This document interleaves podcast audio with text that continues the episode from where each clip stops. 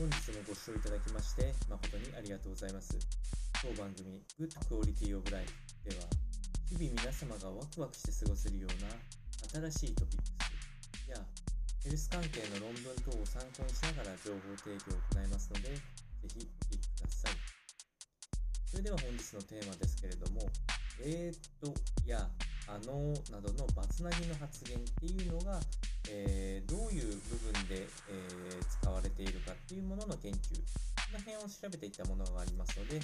えこのお話をしていきたいと思います。このお話はアメリカのウェイン州立大学の杉浦シーラの研究を参考に、えお伝えをしていきたいと思います。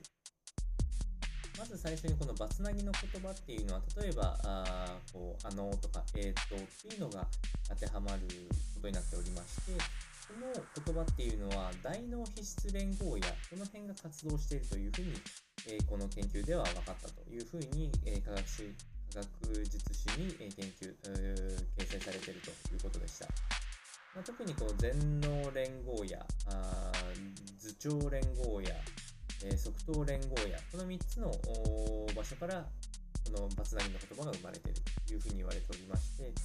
この言葉自体はあ、まあ、よくかと思うんですけれどもコミュニケーションにおいてどういう役割をしているかというところまで最後話がいっております。一般的にはこのバツナギの言葉っていうのは、えー人とのコミュニケーション上では悪印象を与える可能性があるというふうに言われております。オーナー自身も非常にこの言葉、バツナギの言葉を使ってしまうんですけれども、この対策としましては、使う言葉の整理を事前に行っていくこと、これが、えー対策としてはすごく、えーいいというふうに言われておりまして、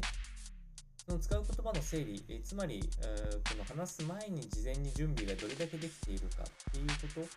とが大事になっていきますので、これはまさに経験が効果的であるというふうに考えられまして、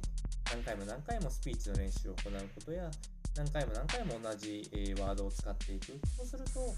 のバツナギの言葉っていうのを言う必要がなくなってくるので、使う頻度が下がる。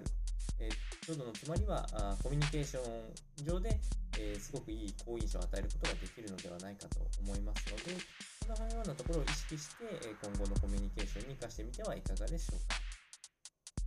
それでは本日の内容は以上となります。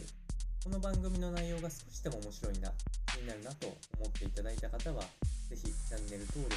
またはフォローの方よろしくお願いいたします。それではまた次回の放送でお会いしましょう。本日もご視聴いただきまして誠にありがとうございました。